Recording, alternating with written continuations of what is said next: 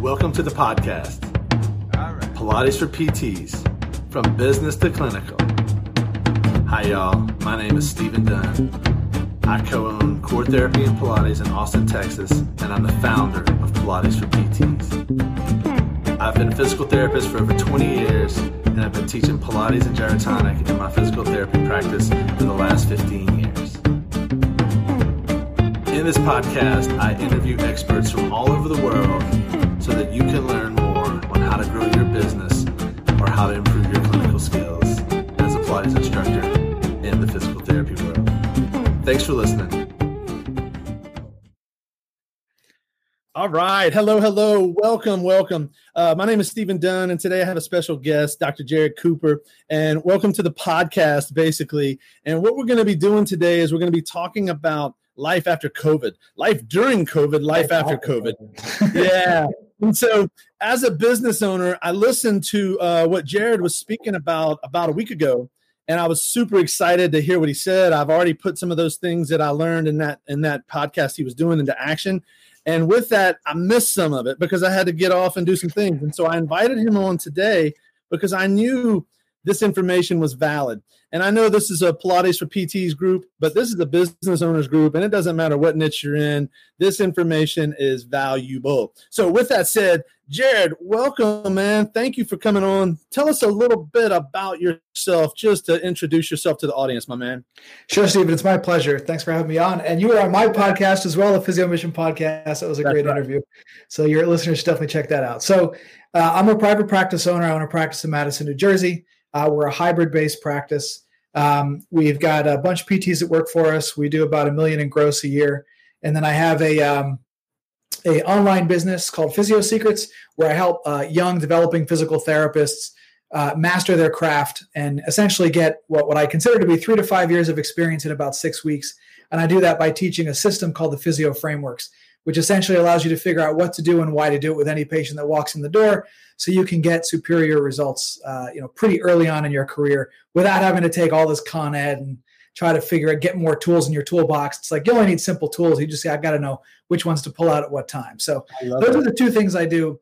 But since covid i've been doing less and less clinical teaching uh, primarily because I'm home, uh, number one, and the only person I have to actually demonstrate techniques on is my wife.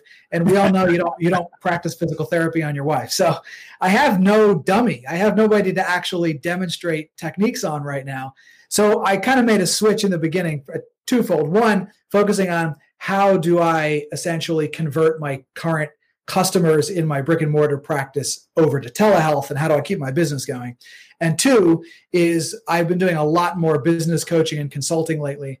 Um, I've got essentially four or five clients that I'm working with right now, primarily on business development. That means building online courses, building an online presence.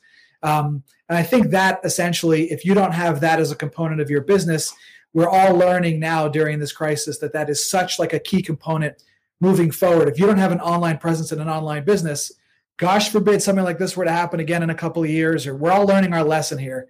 Um, and so I think that's really key is, is understanding how do you transition your current business and create an online presence and share your passion and your gifts online, but then also how do you take your existing brick and mortar practice and stay afloat during this time? And in the past couple of months, in March, we did uh, 95%. Um, in April, we did over 100%, talking about number of sessions compared to 2019. Uh, mm-hmm. and we're on track this month. So we were able to convert just about I, I wouldn't say everyone, but enough people that we actually are, are doing quite well with regards to our numbers. Now, that doesn't equate to reimbursement um, because that's a whole other story. We're just talking about number of sessions, but that's really the key is keeping your volume up so that when this thing does eventually go away and the reimbursement or whatever comes back, you know, because we discounted our sessions a little bit for telehealth, we had to space things out a little bit. So it's not exactly the same. Um, but compared to you know somehow some of our colleagues have fared, I think we've done pretty well. That's great, and and I love that because you're you're not only talking about like long term courses and things like that, but immediate right now I can help you with this telehealth. Um, and there's two really different options of that, right? And and for me, like when we shifted, we had we shifted to in like a two day period to to offer telehealth when we had no intentions of doing it. And now that we're doing it, I've really loved it. It's been fun. Um, I've been able to help a lot of people in ways that I never thought I would.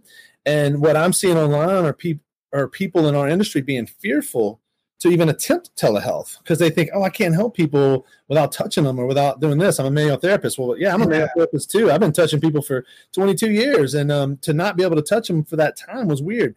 Now we're at a point where we're doing people. Texas is back open and, and live, uh, as well as we're still doing telehealth for some folks, but people are coming into the studio.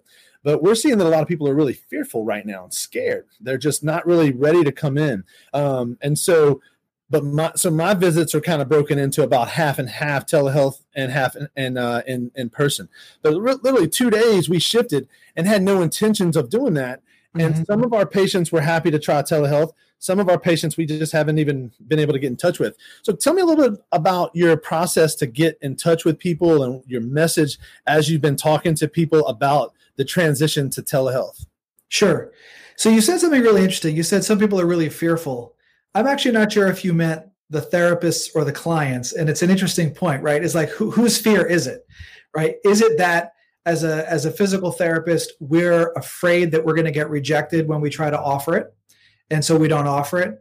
Or is it the patient's actual fear of coming into the practice? There's there's fear on both sides. Um, I think first and foremost, you know, every conversation we ever have with our patients is a conversion point if I need you to do your homework, if I need you to do your home exercises, that's a conversion point. I have to convert you from not believing the home exercise is worthwhile to believing the home exercise is worthwhile. If I want you to book another appointment, that's a conversion point. I have to get you from not having another appointment to having another appointment. Everything is behavior change. And so that little delta, we have to do that all the time with our patients. We have to get them from one belief to another belief, and we have to do that through our communication, through our actions, right? So if you currently have patients that you have not reached out to yet for telehealth because you think that ah they're not going to like it, I'm a manual therapist, they don't, you know, that's that and the other. Whose whose belief problem is that? Is that your belief problem as a therapist, or is that the patient? If you don't think you that's can get results through telehealth, that's your fear, not theirs. One hundred percent. That's that's your stuff. So first and foremost is just reflecting for a moment and going, do I feel inadequate in some way to deliver telehealth, or does my customer really not want it? Which what's really the obstacle here? And when we find out that really it's us um, that we're a little apprehensive because we think oh the, the patient's not going to want it we don't we don't really communicate it correctly and we don't sell it right. So that, that's number one is just recognizing that. Number two is if the obstacle to telehealth let me sorry let me back up. If the obstacle to coming in to see you really is you know like just fear then you have to address the fear don't try to convince them about it. Just just address the fear. And the fear is mostly based off of obviously contracting COVID, right? Correct. So you have to communicate to them, look, if you ever if you come in to see me, these are the steps that we are taking. We've done this, this, this, this, and this. Masks. We, we sanitize everything. We, no patient interaction. We space the sessions apart. You have, that all has to be communicated. And I'm, I'm sure, like you did, we communicated that really, really early. And so we in Jersey, uh, PT was never shut down because we're an essential service. And so this whole time, we're still seeing people in person. At this point, it's about 50 50, just like you are. Yeah. But you have to communicate the very specific steps that you've taken. And please don't do it in an email. Shoot a video. Shoot a video and then send the video out to all your customers. We also use ringless voicemail. So I, I don't I don't ever use ringless voicemail, but I thought what a perfect way to do it. For the people who don't know what ringless voicemail is, that's when somebody gets a message on their phone and I never called them. I just record the message through a ringless voicemail service. The service drops the voicemail into their into their uh, voice messages, but the phone never really rings. They just get the voicemail. So ringless voicemail is the perfect way to get the message to them because it's it's not text, it's not email, it's something they they don't right. Everybody checks their voicemail, and so when we first needed to get this message to people, we texted it, we did ringless voicemail, we did email, and we posted it on social. We had to make sure that people understood the steps that we were taking so that they could be comfortable coming into the practice. So that's that's number 1. All right. Then there's the second part which is how do you get somebody that you think and they've said comes in for manual therapy converted to a movement only intervention like telehealth, right? That's the thing. And I actually saw a post, I can't remember, maybe it was in Ray's group on uh, recently somebody said about you know none of my patients will come in and see me i'm a manual therapist yeah what, what am I supposed to do? Yeah. And yeah. here's what people don't understand. All right. And I, I hope I hope I'm not going to overstep my bounds here to say this. We're energy workers. We're energy workers. Not in the woo-woo sense of like Reiki and all that. Can I curse by the way? Is that all right? not, not in the woo-woo sense of like Reiki and all that shit. That's not what I'm talking about. I'm talking about actual energy like you learn in physics, in biology and chemistry. I'm talking about energy, right? Potential energy. That's a form of energy, not the woo-woo stuff. Yeah, yeah. When you touch somebody, you're applying mechanical energy. When you use phonophoresis, that's chemical energy. When you use e-stim, that's electrical energy. When you use ultrasound, most people don't use it, but or extracorporeal shockwave therapy, that's sound energy. When you use hot packs and cold packs, that's thermal energy. All we do as practitioners, all we ever do is we apply inputs in the form of energy into our patient system. Our patient processes that input, and then there is some sort of output. And that output either makes them better, worse, or the same. That's all we do, ever, as practitioners. And one could even say that communication is some sort of form, of energy too. But I'm just talking about the physical stuff right now. So if the result that you get is primarily through the application of mechanical energy using your hands, pressure, decompression, shear. Those are the only forces we have, right? Maybe bending and torsion or other forces, but you either push on something, you compress it, you pull on it, that's tension, or you push across it, that's shear. Those are your forces. And so when you think about it, what the hell difference is it whether it's manual therapy or exercise? It's still a mechanical force. And it's important to understand. If I have somebody hold their arm out, let's say you're doing manual resisted exercise, someone's on your table and you're doing like dynamic reversals, like PNF patterns or something, right? And, and you're doing it manually. How is that different than a resistance machine? If I push on you, how is that different than a lacrosse ball? Like I don't, it's just force. Yeah. So once you understand that mechanical energy is mechanical energy, and what your patient is responding to is the mechanical input, not your hands, the mechanical input. The only question then you have is if they're not responding to a different kind of mechanical input, namely exercise, it's all about belief. It has to be because it's the same mechanical input. If I do something on an exercise machine and I do it with my hands and both apply the same force to the tissue, they're going to get the same result. So if belief is the limiting factor to the patient getting better, then where are we falling short? Is it the intervention? or our ability to create belief. And so that's all about the conversation that you have. If you can tell your patient, look, I know that you get a lot of benefit from the manual therapy. I do too. We all do. Manual therapy is awesome because we can find the boo boo, we can push around it, and things feel great afterwards. But it's important to understand that all I'm doing with you is I'm applying a force into your body. And I can replicate a similar force using movement and exercise. And a lot of my patients, when we do exercise, it's also analgesic. They feel better because it's it's it's an input to the system, just like my hands. And I believe that I can give you exercises and self treatments that you can do at home that are going to help you to relieve your pain, just like my hands do. So that is important. Now, some people make the argument, well, but my patient is already exercising. They already go to the gym, they do Orange Theory online, they do P90X or whatever. Well, unless unless the Orange Theory instructor or the boot camp instructor has your doctoral degree, I certainly hope that the level of expertise and what they're getting through that is a little bit different than what we're delivering. Now, I'm, I don't mean that to hmm. put down any exercise experts. Personal trainers and exercise experts, a lot of them are amazingly good. But they don't necessarily have the education to understand the impairments that they're trying to treat. They're delivering a fitness intervention. But getting people better is all about balancing the system. Right? That's the reason the symptom is there in the first place, is because the system is out of homeostasis. That's why the symptom is there, is to let us know, hey, dummy, something's wrong. Got to work on fitness expert is not designed to treat that. They're only designed to up level the entire system, not to balance the system. So our interventions from a therapeutic exercise, motor control, neuromuscular education, whatever the hell you want to call it, our movement interventions having the same mindset that imbalances in the system are leading to strain that leads to pain. There is no way that can be done by a fitness professional who doesn't understand or was not educated on how to perform a musculoskeletal evaluation to identify the specific impairments that are leading to the problem.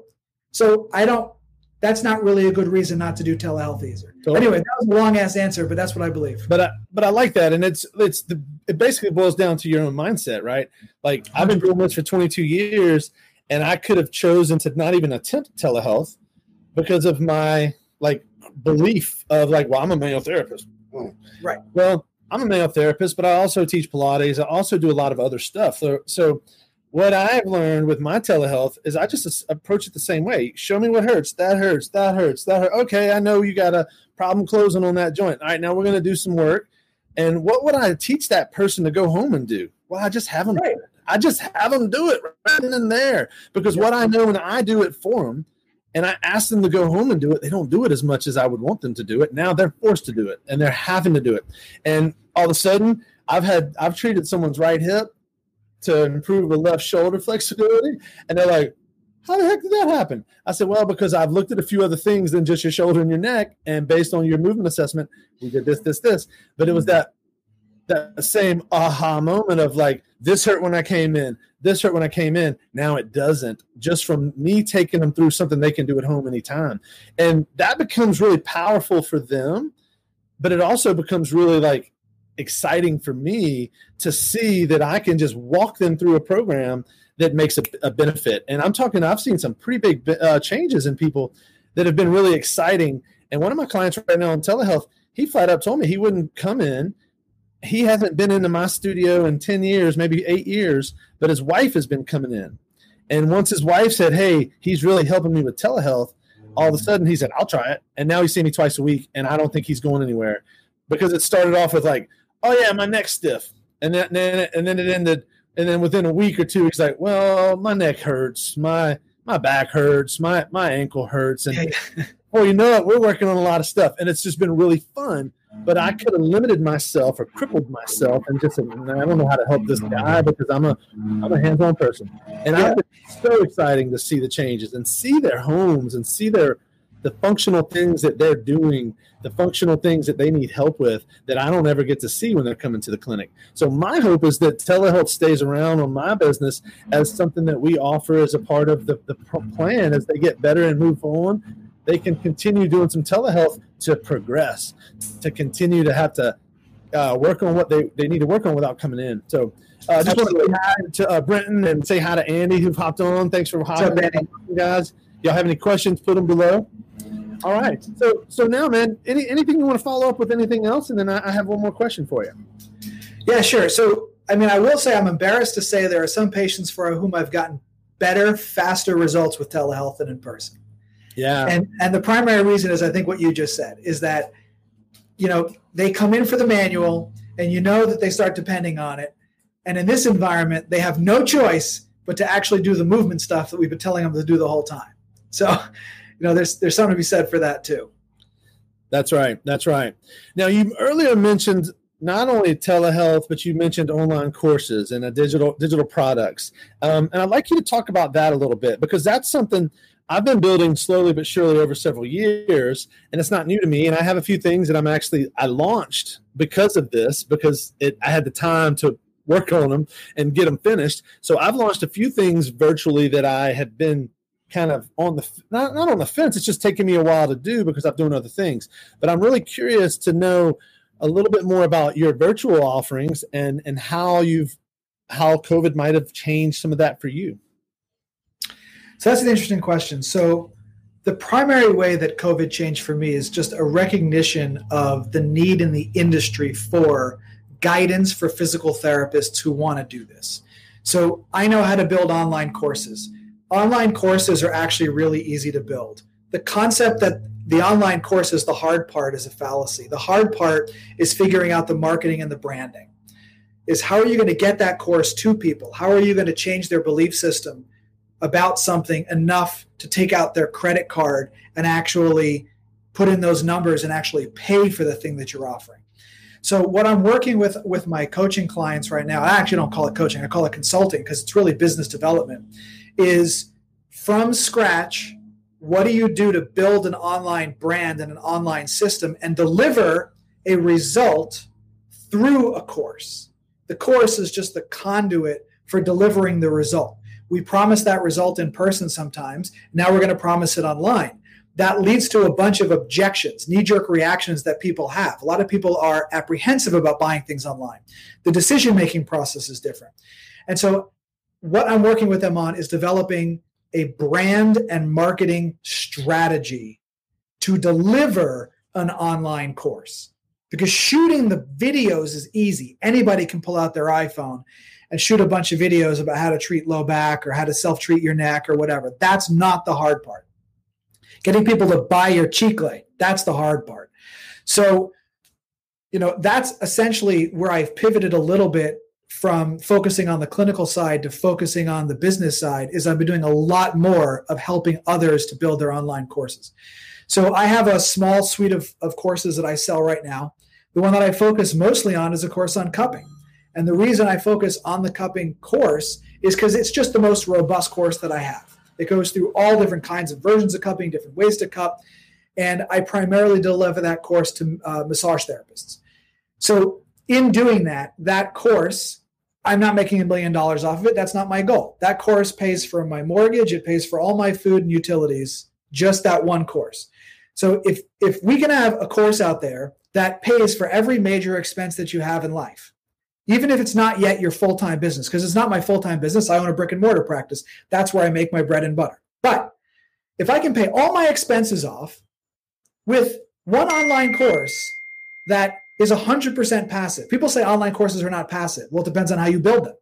That course is built 100% to be passive, and it literally is. I sold three three yesterday, three course three of those courses yesterday. Literally, that's me sitting at my computer doing telehealth calls, downstairs eating, my phone rings and it goes, You just made hundred bucks. I'm like, cool. That's passive income. That's the definition of passive income, right? There is no reason why all of us shouldn't have an online course or program that is delivering passive income. Now, why is that? It's because every physical therapist or health practitioner on the face of the earth has the knowledge that is tremendously valuable to a handful of people. And because we all have unique life experiences, that knowledge is unique to us. And so learning how to deliver that in the form of a course online and having that in your back pocket, it's a little bit like an insurance program. It's like insurance. It's money insurance. So that when your brick and mortar goes down, a bunch of your clients stop coming, that's still running in the background, bringing in revenue. And whether you decide to make that your full time venture, your part time venture, you know, I, I think it's important that we all think about how do I develop a presence online. That is the direction that everything is moving towards, as we can well see. And healthcare is really no different. In 10 years from now, we're going to look back at today and go, that was the turning point where we all should have realized that this is where we should be investing ourselves. Kind of like when the real estate market was booming, and we all look back and go, I should have bought that that damn brownstone in Red Hook when it was like a piece of crap neighborhood and now it's worth three billion three million dollars right? so you know it's it's all about looking at making understanding the trends and understanding that the online knowledge and education platform that that market is predicted to be it's it's growing i think five times going to 3.5 billion in like a couple of years i don't remember what the metric is but it's it's a very very big expanding market and in healthcare is no different so i think that ultimately is the way COVID has changed my understanding is just the importance of having an online presence. And that's what I spend my, my, time doing. So if anybody's interested in that, they should just contact me on Facebook or go to uh, uh, physiosecrets.com and just shoot me a message. But that's key. Um, but anyway, so that's I think that's ultimately where the shift has been for me. And it's not that I'm giving up on uh, clinical clinical skill stuff. Like my book is coming out soon, uh, the physio frameworks, and as soon as uh, you know I'm back in the clinic and I have Andrew, my guy who helps me with all this stuff, and I have a body on the table and somebody to run the camera. We'll start shooting the clinical skill stuff again, but everybody's going to have to wait until uh, until there's a vaccine or whatever needs to happen. Got it. Got it. I got you. Well, I, I wanted to. You've already answered my last question. Was how do people get in touch with you? Thank you for that. Um, and I want to just kind of summarize what we've done in this process to get our digital product live in a short time, we've been working on this monthly membership for our clients where it was going to have videos that they could uh, pay monthly to have access to these Pilates videos, some um, some release work videos, some foam roller videos, different things um, by me and my staff. And what happened as soon as we went to telehealth, we went to virtual Pilates. And so we started filming virtual Pilates classes. And when we filmed those through Zoom, we just muted everybody, recorded it, and now we've taken those 60 minute videos. And over the last six weeks, we've accumulated about 80 videos because we're filming 15 or so, 20 a week. I don't remember exactly, but we've got about 80 videos that have been totally repurposed. Someone paid us to watch it online, take it online. Now we're taking that video and putting it into our membership site for people to purchase and buy on a monthly basis. And with that, it's something that like we were building this, but we only had about 25 videos and they were all like 15 to 30 minutes. Well, now we've got, we've had, we, we don't have them all added into the membership site yet, but it's coming. And it's about, we're going to have a, over 100 videos real soon that it's just our adapting to it now eventually like we've only got we've only been offering it now for a week so we've got like six people that have signed up and it's not a lot per month but my goal is to take that six people to 50 people to 100 people and and i know right now it's still unusual for people to be thinking about think this kind of mem you know online world. But this is becoming the norm like you just said. This is something we're shifting to all over. So i'm really excited about that. That's the website that i put below pilates to thrive. And it's something that my clients are they know they're comfortable with my trainers. They're comfortable with the people that are teaching them. And so this is a way that they can stay involved for longer for the people that fall off. And then for us as well we have some people that they just don't um they don't end up um what's the word? They uh they end up they end up wanting more to do in between but they don't want to come in and pay the money because we're charging anywhere from you know 90 bucks to 200 plus for the hour depending on what we're doing. And so if they can take something at home and implement it and actually do it then that becomes a real exciting thing for us. And like you said i sent out an email on monday telling about the new some new policies and updates we're doing and i said oh by the way here's our new um, website. And then i get that same little email that ding someone signed up you know? Yep and right now, again, it's like 27 bucks a month. It's not a lot of money.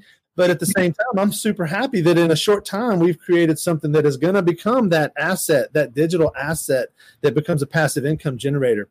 And again, we got work to do on it. We definitely got work to do on it, but it's really been a fun process. And so that's why I'm, I'm super excited because you and I are both doing similar things, different niches in different ways, but you're adapting and I love it. And that's really why I wanted to chat with you and, and pick your Absolutely. brain and hear what you have to say.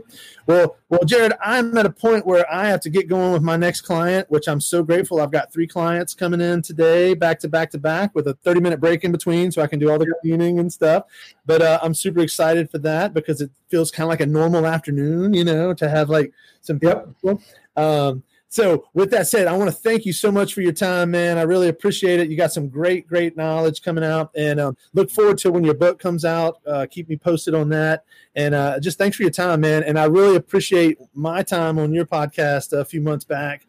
And just to let everyone know, we met a year ago this weekend while we were at SSPT. Oh yeah, that's right. it would have been uh, like it would have been like Friday or Saturday of this weekend coming up that we met. So yep. in a year's time we have met once in person, and now we've now had a couple podcasts together and building a, a digital friendship, digital relationship. And again, because of this internet and because of social, because of these things, we can create these relationships that can go a long, long way. So I just want to thank you, my friend, and uh, we'll talk soon. Okay, buddy? Absolutely, Stephen. Great to be on, man. All right. You take care, my man. Bye bye. Peace out. Well, I hope you enjoyed the podcast. And if you did, could you do us a favor and leave some love and write us a review? My name is Stephen Dunn. I help physical therapists incorporate Pilates into their physical therapy practice. If you would like more information on how you can incorporate Pilates into your physical therapy practice, then like my Facebook page, Pilates for PTs.